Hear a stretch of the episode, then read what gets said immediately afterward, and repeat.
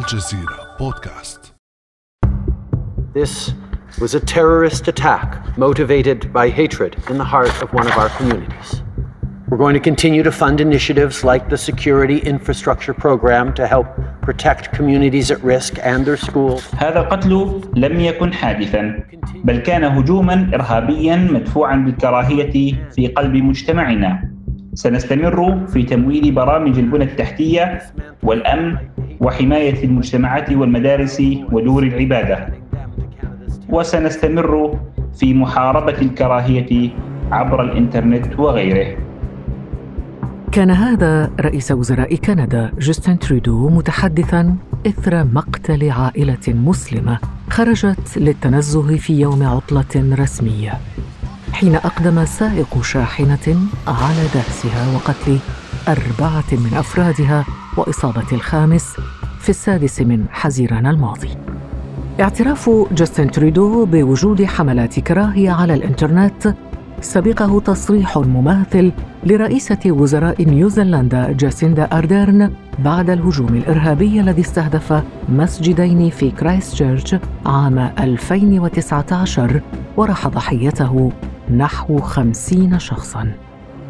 فهل تغذي فعلا هذه المواقع التطرف والإسلاموفوبيا؟ وهل يمكن لأي نظام سياسي أن يغير من قناعات الناس عبر منصات التواصل الاجتماعي؟ وكيف تعمل خوارزميات الذكاء الاصطناعي؟ بعد أمس من الجزيرة بودكاست أنا خديجة بن قنة.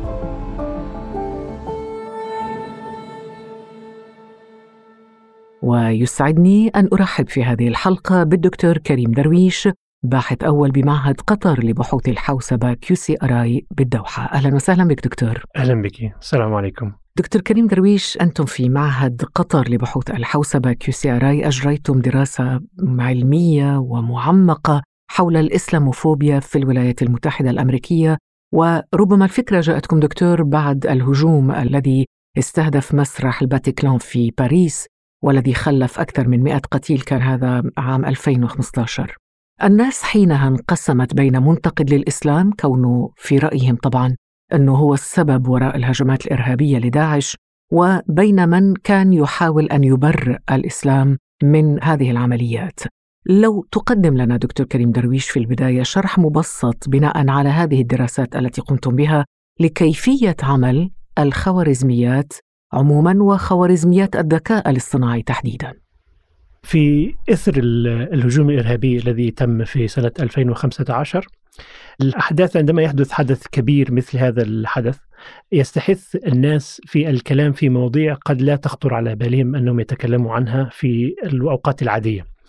فجاء أمر الإسلام إلى الواجهة في هذه اللحظة ما بين مؤيد لفكرة أن الإسلام هو السبب الذي دفع داعش لقتل الأبرياء في المسرح وبين معترض أن الإسلام بريء من هذه الأحداث الإرهابية. فيعني الناس الذين يتكلموا في هذا الأمر كانوا كثر ونحن خصصنا تحديدا المجموعة التي كانت تتحدث أو تغرد على وسائل التواصل الاجتماعي تحديدا موقع تويتر. كم العينة التي أخذتوها؟ أخذنا عينة حوالي 44 ألف مستخدم. حددنا بدقة اتجاهات هؤلاء المستخدمين ما بين معارض للإسلام أو مهاجم أو شخص يدين الإسلام في هذا الحدث الإرهابي وبين شخص يدافع عن المسلمين. الطريف في هذه الدراسة أن إحنا لم نكتفي فقط بالتغريدات التي كانت متعلقة بالحدث تحديدا أو بالدفاع أو الهجوم على الإسلام أو المسلمين في ذلك تلك اللحظة ولكننا قمنا بمسح التغريدات السابقة لهؤلاء المستخدمين بحيث أن إحنا نتعرف على اتجاهات هؤلاء المستخدمين. ماذا يأكلون؟ ماذا يشربون؟ ما هي الرياضات التي يحبون أن يشاهدوها أو يمارسوها؟ ما نوعية الموسيقى التي يحبون أن يسمعوا إليها؟ وأين يسكنون؟ أو أي وسائل إعلام حتى يستمعون إليها؟ فكانت الدراسة مستفيضة من هذه الناحية بحيث أن إحنا نعرف ليس فقط أن الشخص له وجهة نظر سلبية تجاه الإسلام أو يمارس ما يسمى بالإسلاموفوبيا ولكن من هؤلاء الأشخاص؟ ما يحبون لمن يستمعون ما يأكلون ما يشاهدون إلى غير ذلك. ماذا وجدتم؟ وجدنا أن هناك ارتباط وثيق ما بين أفكار الناس اتجاه المسلمين وبعض الأشياء المحددة يعني مثلا من الناحية البسيطة يحبون الناس الذين يعادون المسلمين يحبون أن يستمعوا لوسائل الإعلام مثل Fox News مثلا أو Breitbart هذا لا يكن مفاجئا. وكانوا يؤيدون بعض المرشحين في الانتخابات الأمريكية مثل دونالد ترامب وتيد كروز وما شابه. كل ذلك لم يكن مدهشا أو يعني خارجا عن الطبيعي لأن هؤلاء المستخدمين كانوا يتبعون هؤلاء الأشخاص وهؤلاء الأشخاص كانوا يجاهرون بالعداوة للمسلمين في وسائل الإعلام. ولكن ما وجدناه بقى في بقية التوصيف لهؤلاء الناس إن إحنا نستطيع إن إحنا كما ذكرت إن هو نعرف ما هي الرياضات التي يفضلونها. فمثلا الذين يعادون المسلمين كانوا يحبون أن يشاهدوا سباق السيارات اللي يسمى ب NASCAR في أمريكا. وأيضا الناس الذين يكون لهم إيجابية تجاه المسلمين يحبون أن يستمعوا إلى جاستن بيبر على سبيل المثال. فجاستن بيبر أكثر من 90% من الذين يحبون سماعه لهم وجهة نظر إيجابية تجاه المسلمين. هذه العلاقة ليست علاقة سببية يعني هو الشخص ليس له رأي إيجابي تجاه المسلمين بسبب أنه هو يستمع لجاستن بيبر ولكن أن وسائل التواصل الاجتماعي تبني ما يسمى بالإيكو تشامبرز أو بغرف صدى الصوت. يعني الناس يعني كما يقول المثل العربي الطيور على أشكالها تقع. فالناس الذين عندهم آراء متشابهة يجتمعون سوية. ثم تنتشر أفكار فيما بينهم. بحيث إن هم يبتدوا يحبوا أشياء يعني مشابهة لبعض وقد ينؤوا بأنفسهم عن ما يسمونهم بأعدائهم أو المخالفين عنهم. فمثلا يحبون أنماط معينة من الموسيقى ليست السبيل الموسيقى هي السبب في وجهة النظر ولكن ينتشر حب هذا النوع من الموسيقى أو هذه الرياضة في هذا الوسط أو في وسط الغرفة المغلقة. كان هناك دراسة نشرت في الغرب كان عنوانها لماذا يحب الليبراليون اللاتيه؟ اللي هو القهوة باللبن. فليس أيضا هناك علاقة بين اللاتي والليبرالية ولكن عندما اجتمع الليبراليون مع بعض في غرف مغلقة انتشر فيما بينهم حب اللاتي. أنت بتحب اللاتي؟ آه لا. طيب أنا بحب اللاتيه وهل أنا ليبرالية؟ لا ليس بالضرورة لا. أوكي. طيب حتى نفهم فقط يعني العلاقة بين الليبراليين واللاتيه يعني في أشياء قد لا يفهمها المستمع بسهولة. نعم. كيف يمكن لهذه المنصة أن تصنع رايا عاما أو قناعة معينة لدى فئة معينة تحب هذا الدين أو تكره هذا الدين تحب هذه الفكرة أو تكره هذه الفكرة هو الإجابة على السؤال ستستغرق بعض الوقت ولكنها ضرورية لفهم ما يحدث على وسائل التواصل الاجتماعي. وسائل التواصل الاجتماعي خاصة مثلا منصة مثل فيسبوك الهدف منها الأساسي هو الربح من خلال وضع إعلانات. فهي قناة يعني فهي منصة إعلانات متخصصة بامتياز. والسلعة التي يقدمونها في مقابل أن يشاهد الناس الإعلانات الموجودة على المنصة هي خدمة التواصل الاجتماعي أو كما يقولون التواصل الاجتماعي وكلما زاد التفاعل على المنصة كلما زاد الوقت الذي يقضيه الناس على المنصة وكلما شاهدوا إعلانات إضافية فكلما ربحت الشركة أرباح أكثر تمام؟ فإذا كان الناس يعني يدخلون ويقولون صباح الخير صباح الفل وصباح النور وما شابه فهذا ليس مسليا بالنسبة للناس ولكن للأسف التطرف والمغالاة والشيء الخارج عن الطبيعي هو ما يعني يجذب الناس أكثر فوسائل التواصل الاجتماعي تحبذ لنا أشياء متشابهة لما نحب نحن وتبعد عننا الأشياء التي إيه قد نكرهها أو لا نحبها. طيب كلامك يعني دكتور كريم إنه أنا إذا دخلت على الإنستغرام سأقول لك إنه العالم ريئة وصور واستعراض وشنطة وشوز ولبس ومكياج لو دخلت على منصة مثل تويتر وفيسبوك أيضا سأجد تطاحن سياسي في الآراء السياسية هذا يعني أنه المنصات هل يمكن تصنيفها هذه المنصة مثلا تشجع أكثر على التطرف أو على معاداة دين معين؟ محمد وعلي دخلوا على منصة الفيسبوك. محمد وعلي لهم أفكار متضادة مع بعض. بعد فترة الفيسبوك بطريقة من خلال الخوارزميات سيضعهم في مجموعات منفصلة عن بعض. عندما يكونوا في مجموعات منفصلة عن بعض ما سميناه سابقا بالإيكو تشامبرز أو غرف صدى الصوت يكون في مجموعات متجانسة مع بعض لقدر ما. تحب نفس الأشياء بسبب إن هي تنتشر الفكرة فيما بينهم فيستحسنونها لأن في أشخاص في هذه المجموعات لهم صوت أعلى أو مشاهير أو ما يسموهم بالإنفلونسرز يصنعون رايا عاما في هذه المجموعات. تمام؟ هذه المجموعات ترى الآخر على إنه مختلف أو قد تراه كأنه عدو له. كما يحدث مثلا في الولايات المتحدة أنه مثلا الجمهوريين والديمقراطيين على طرفي نقيض من بعض. فيبدأ المناقشة السياسية على المنصة. كلما زاد وتيرة الانتقاد للطرف الآخر أو انتقاد العدو كلما زادت شهرة الشخص وأخذ لايكات أكثر على المنصة. فالمنصة تبدأ في يعني تعمل rewarding أو تعمل تكافئ الشخص الذي يتطرف في الرأي أو يتطرف في الفكر في هذه المجموعة. كيف تكافئه؟ في هرمون يفرز في المخ اسمه دوبامين. الدوبامين ده يحدث نوع من أنواع النشوة نوع من أنواع السعادة. عندما يضغط الناس على زر ال like المخ يحصل فيه زي نوع من أنواع ال stimulus بحيث إن هو يفرز الدوبامين في المخ. فالمكافأة لا تتم من خلال المال ولكن من خلال إن هو إيه يسعد الشخص إن هو بقى مشهور أو مقبول في الوسط الذي يجلس فيه أو في وسط المجموعة الذي يجلس في وسطها نشوة يعني. يحصل نشوة بالضبط. فالأشخاص الذين يبالغون في الرأي أو يتطرفون في الرأي ويعلنون بلغة أقوى معارضتهم وتطرفهم ضد ما يرونه كأنه الآخر أو العدو كلما ارتفعت أسهمهم في وسط المجموعة وكلما كافأهم وكافاتهم المنصة مثل فيسبوك. ففيسبوك تسعى مش بطريقة مباشرة ولكن بطريقة غير مباشرة لدفع الناس للتطرف أكثر وللكراهية أو التقسيم أكثر. لأن التقسيم والتطرف يجذب ناس أكثر للمنصة ويبقيهم على المنصة فترة أطول بحيث أنهم يشاهدوا إعلانات أكثر بحيث أن الشركة تكسب فلوس أكثر.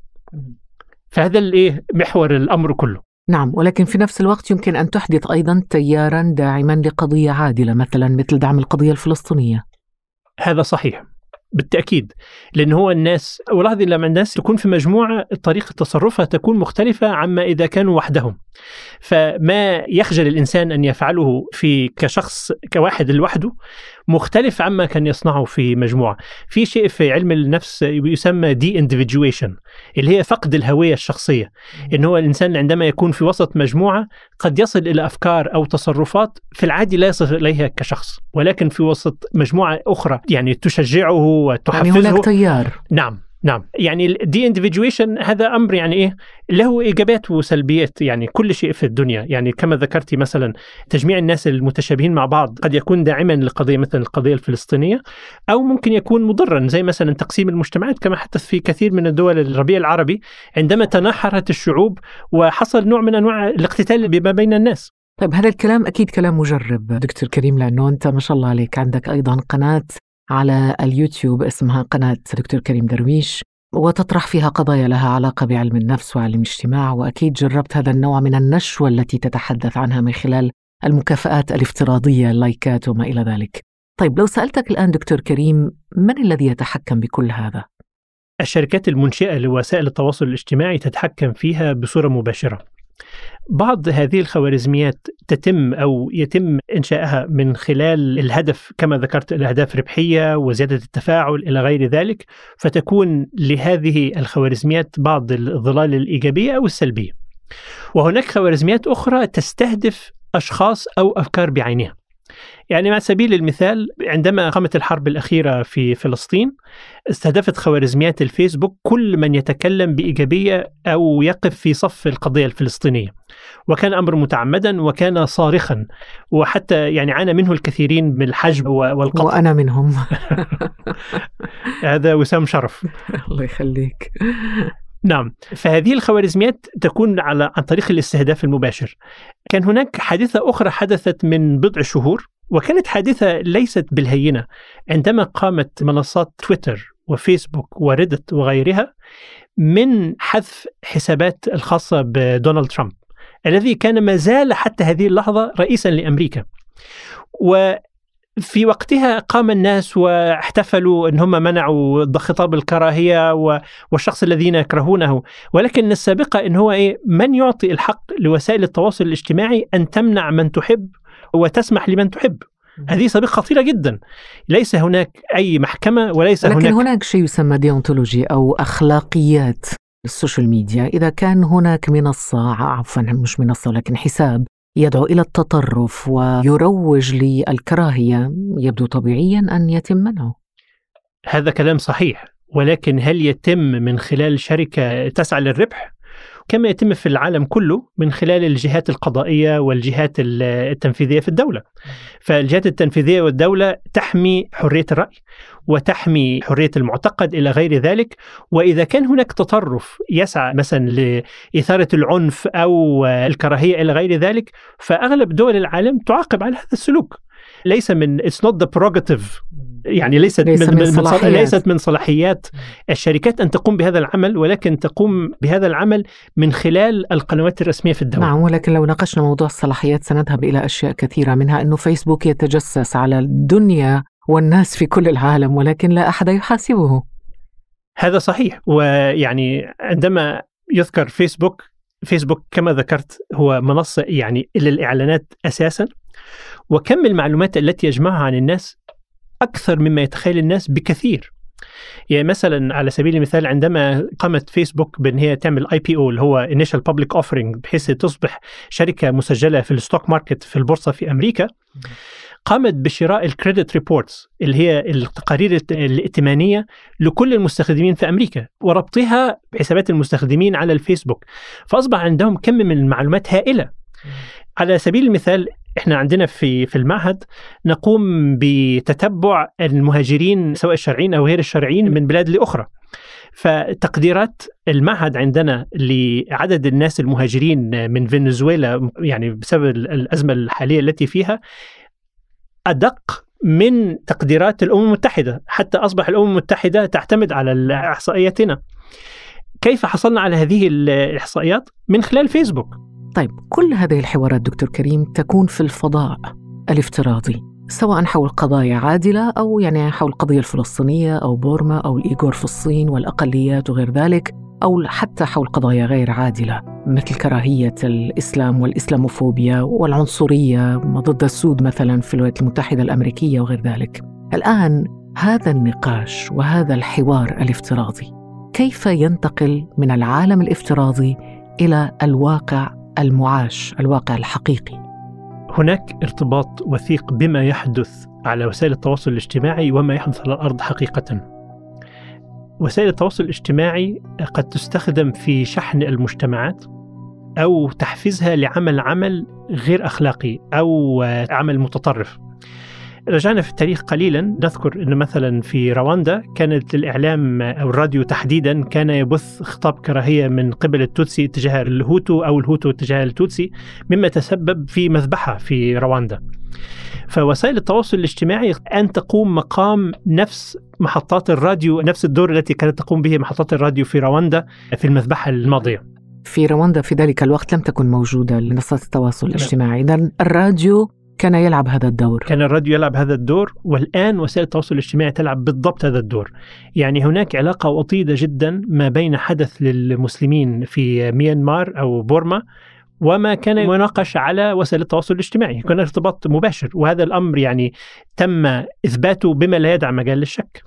هناك أيضا قضايا أخرى يعني مثلا إحنا قمنا بدراسة عندنا في المعهد بحيث اللي هي سنة 2012 في مصر كنا نراقب وسائل التواصل الاجتماعي ونقيس مدى التضاد أو مدى polarization التي تتم في المجتمع وكنا نستطيع بذلك أن نتنبأ إذا كان سيحدث أعمال العنف تؤدي إلى وفاة بعض الناس قبلها بأسبوعين تقريبا وليست دراسة فقط على مصر ولكن عندنا دراسة أخرى أيضا لها علاقة بالولايات المتحدة عندما رشح دونالد ترامب مرشحا للمحكمة الدستورية وحدث نوع من أنواع الاستقطاب الحاد في المجتمع أدى أيضا إلى حوادث عنف. فهذا الأمر نراه مرة بعد أخرى بعد أخرى. يعني الافتراضي يقود إذا الواقع. بالضبط. وربما هذا تأكيدا لكلامك دكتور كريم درويش ما حدث في بورما وأنت أشرت إلى هذا المثال هل برأيك الأنظمة السياسية يمكن أن تغير من قناعات الناس أن تصنع رأيا عاما معينا أو تغطي على قضية معينة؟ بالتأكيد يعني هو وسائل الإعلام التقليدية كانت تستخدم في فرض رأي ما في المجتمعات وتقديس مثلا حاكم معين أو شيطنة المعارضين إلى غير ذلك. وما كان يحدث في الإعلام التقليدي يحدث الآن في وسائل التواصل الاجتماعي بطريقة مشابهة جدا. فعلى سبيل المثال أغلب الدول والأحزاب الكبرى في كثير من الدول عندها ما يسمى بالذباب الإلكتروني أو باللجان الإلكترونية التي تسعى لإشهار رأي معين أو نوع من أنواع الإرهاب للطرف الآخر إن هو رأي غالب بحيث الناس المعارضين يخافون من الجرف الهائل من الناس الذين يحملون رأيا معينا بحيث انهم يخافوا أن يتكلموا بصراحة عن آرائهم لانهم يخافوا من المجموع. هناك يعني شيء معلوم في علم الاجتماع ما يسمى بالآش كونفورميتي أو بالتزامية آش إن إحنا عندما نرى رأي غالب من حولنا بصورة طبيعية نحاول أن نلتزم به أو نسكت على الأقل عن آرائنا. فبالتأكيد الحكومات والأنظمة تسعى من خلال وسائل التواصل الاجتماعي لفرض واقعا قد يكون موجودا أو غير موجود.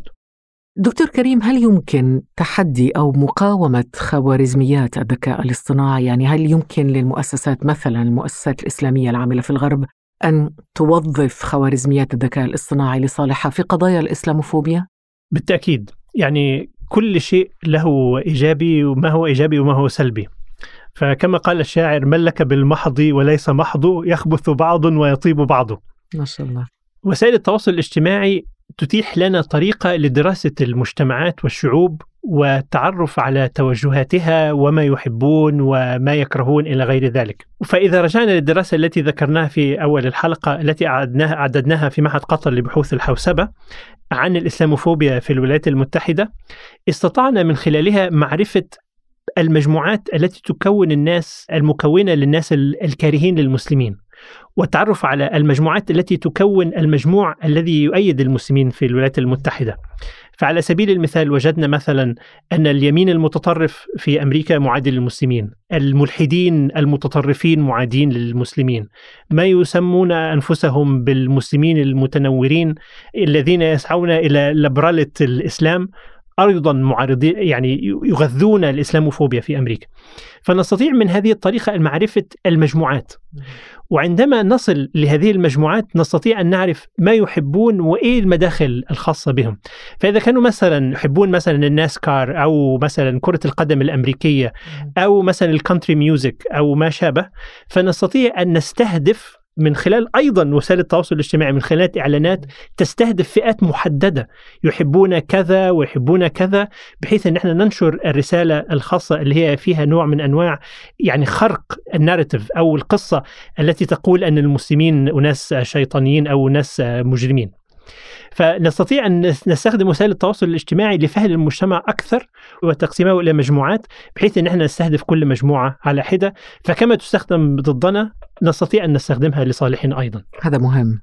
جدا هناك مثال آخر له علاقة بالقضية الفلسطينية أيضا قمنا بدراسة حديثة بعد الأحداث الأخيرة في فلسطين بالتعرف على من يؤيد القضية الفلسطينية ومن يعارضها في الولايات المتحدة نستطيع مثل هذه الدراسات معرفة أي مواقع يشاهدون يعني نستطيع من خلال هذه الدراسات نعرف أي وسائل إعلام يستمعون إليها هل حدث نوع من أنواع الشفت في طريقة التفكير، يعني مثلا على سبيل المثال يعني موقع الجزيرة كان من أكثر المنصات التي كان يستشهد بها الناس المؤيدين للقضية الفلسطينية في الولايات المتحدة، وهذا شيء أظن إنه جديد، يعني كان أصلا الأمريكيين لا يسمعون لوسائل اعلام خارجية، ولكن كون إن هناك وسيلة إعلام تتحدث بما يحبونه أو بالرأي الذي يتحدث نيابة عنهم فيستطيعون أن ينشروه فكان لهم تأثير كبير في المجتمع. هذا يعني أن هناك تحول.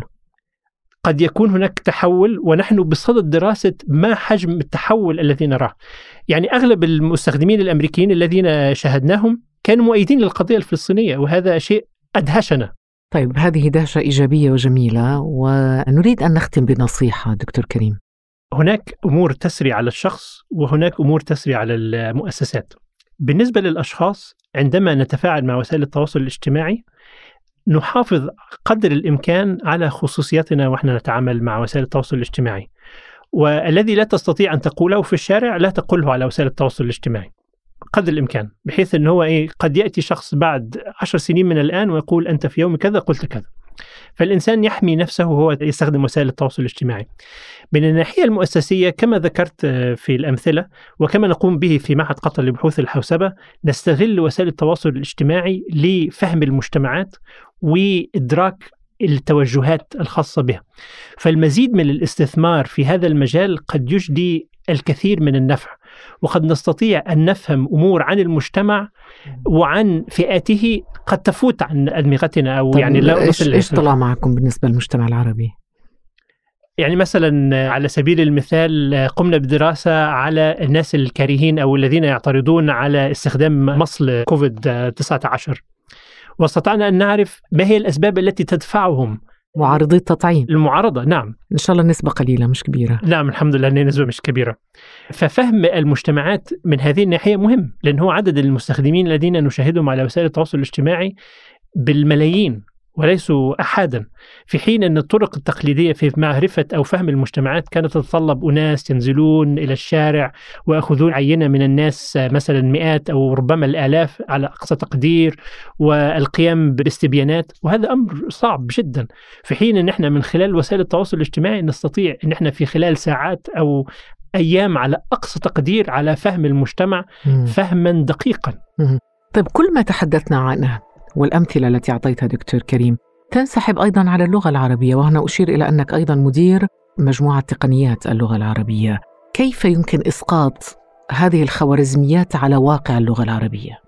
هو إحنا نستخدم وسائل التواصل الاجتماعي لنعرف ما وصلت إليه اللغة التي يتحدثها الناس بشكل مباشر. سواء تطور هذه اللهجات أو طريقة استخدامها أو حتى كيف تشكل أو كيف تنطق أو كيف تستخدم وهي الألفاظ الجديدة إلى غير ذلك. وهذا يعني مجال أبحاث نشط نقوم فيه إن شاء الله. شكرا جزيلا لك الدكتور كريم درويش الباحث الأول بمعهد قطر لبحوث الحوسبة. شكرا على حضورك إلينا هنا في الأستوديو في كتاره وعلى هذه الإضافة المميزة في هذا الموضوع. شكرا لك جزاك الله خيرا. كان هذا بعد أمس.